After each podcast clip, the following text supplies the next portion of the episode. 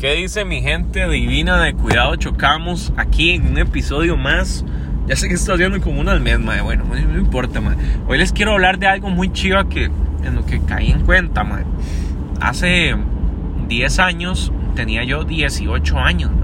Era un carajillo. Y bueno, yo sé que para muchos de ustedes sigo siendo un carajillo y está bien, madre. Es cool.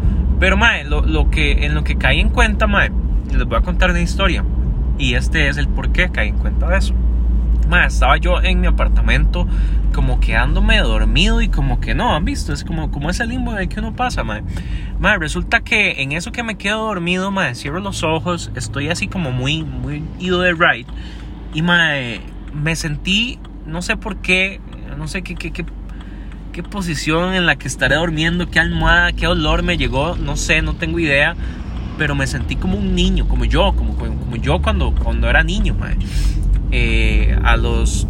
Madre, me di, o sea, básicamente cerré los ojos y sentí que estaba en mi cama cuando vivía con mis tatas, cuando era un carajillo, madre. O sea, yo se los juro que abría los ojos y lo que veía, si, o sea, si, estuviera claro, era la pared de mi cuarto, madre. O sea, si literal me sentí un niño, madre.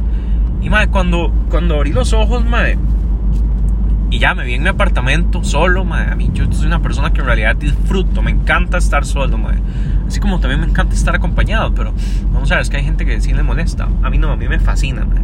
Mae, cuando caigo en cuenta que estoy en mi apartamento solo, madre, ahí tuve un momento como, como de querer estar con, con mi gente, o con mis tatas, o con mi abuelo, con, con la gente con la que yo compartía mucho en ese entonces, mae, y me dije a mí mismo, como, mae, o sea, como como que pensé con, con mi cerebro de niño, de, de, niño en ese momento, y, me dije a mí, eh, a mí mismo, como, Mae, sos un niño, o sea, seguí siendo un carajillo, seguí siendo vos, el mismo Mae. Y es que yo creo que la etapa de niño, Mae, es como la más, o sea, la, la que nos envuelve en lo real de cómo somos, Mae, porque, porque, Mae, un niño no tiene nada, o sea, no, no, no hay nada más puro que ser un carajillo feliz, madre, que ser un carajillo que, que anda, corre y va, viene y hace lo que no, no importa nada más que el momento, madre. Y bueno, madre, me, me encantó sentirme así, madre, porque me di cuenta también, madre, de que a veces agarramos la vida demasiado en serio, madre. Y, madre, y yo veo gente, madre, imagínese a este madre legítimo, eh, ¿cómo se dice? Como así, legítimo banquero con su saquito, con su corbatita, yendo ahí por la vida demasiado en serio, tratándose de, de, ganar, yo no sé ni de qué, a su jefe, a su trabajo, yendo a trabajar de 7 a 5, 7 a 4 todos los días, eh, o sea, como en algo demasiado robótico, Y yo dije, madre, gracias a Dios que yo ya no estoy en un ambiente así. Porque, madre, no hay nada que me haga más feliz de permitirme eh, ser un niño, de permitirme ser eh, vacilón, así exactamente como a mí me gusta ser, Y no hay nada que me, que me ponga más contento de estar viviendo la vida como el carajillo que quería vivirla. Ahora, no digo, o sea, digo esto desde mi posición en donde también trabajo y amo lo, o sea, amo lo que trabajo y en lo que trabajo me permite tener momentos de niño, eh, pero obviamente tengo mis responsabilidades y todo, y, todo lo cumplo, y gracias a Dios, eh, gracias a muy, o sea, infinito, gracias a Dios, eh, la vida y, todo se me ha dado para, para que fuese así, para, para que yo disfrutara de mi trabajo eh, actual como, como un carajillo que, que ama lo que hace, entonces, aquí voy con esto y que cuál es la finalidad del mensaje de este podcast, madre. Dejen de tomarse la vida tan en serio que se acaba rapidísimo. Si yo cierro los ojos, me imagino con 10 años en una bicicleta, madre.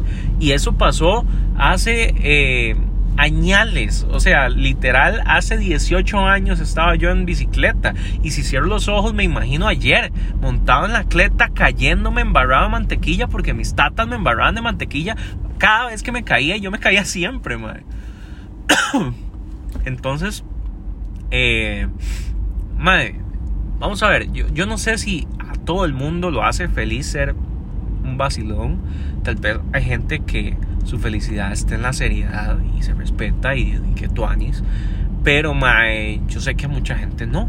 Entonces, Eh, traten, de, traten de hacer feliz a su niño interno. Sáquenlo cada vez que puedan y dejen de tomarse la vida tan en serio, mae.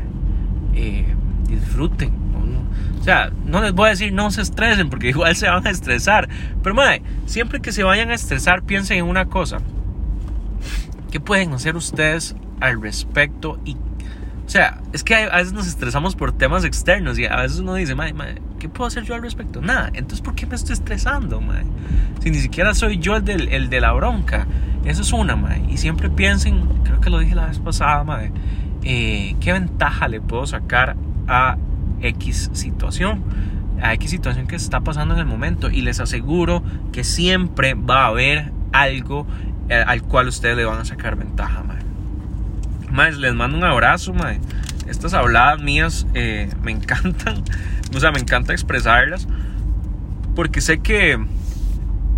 Sé que, sé que a alguna persona le sirve, por lo menos escucharse y, sentir que hay gente que siente que no va para ningún lado porque, porque todavía no tiene el trabajo que, que quiere, porque todavía no está listo profesionalmente. Mae, las cosas llegan.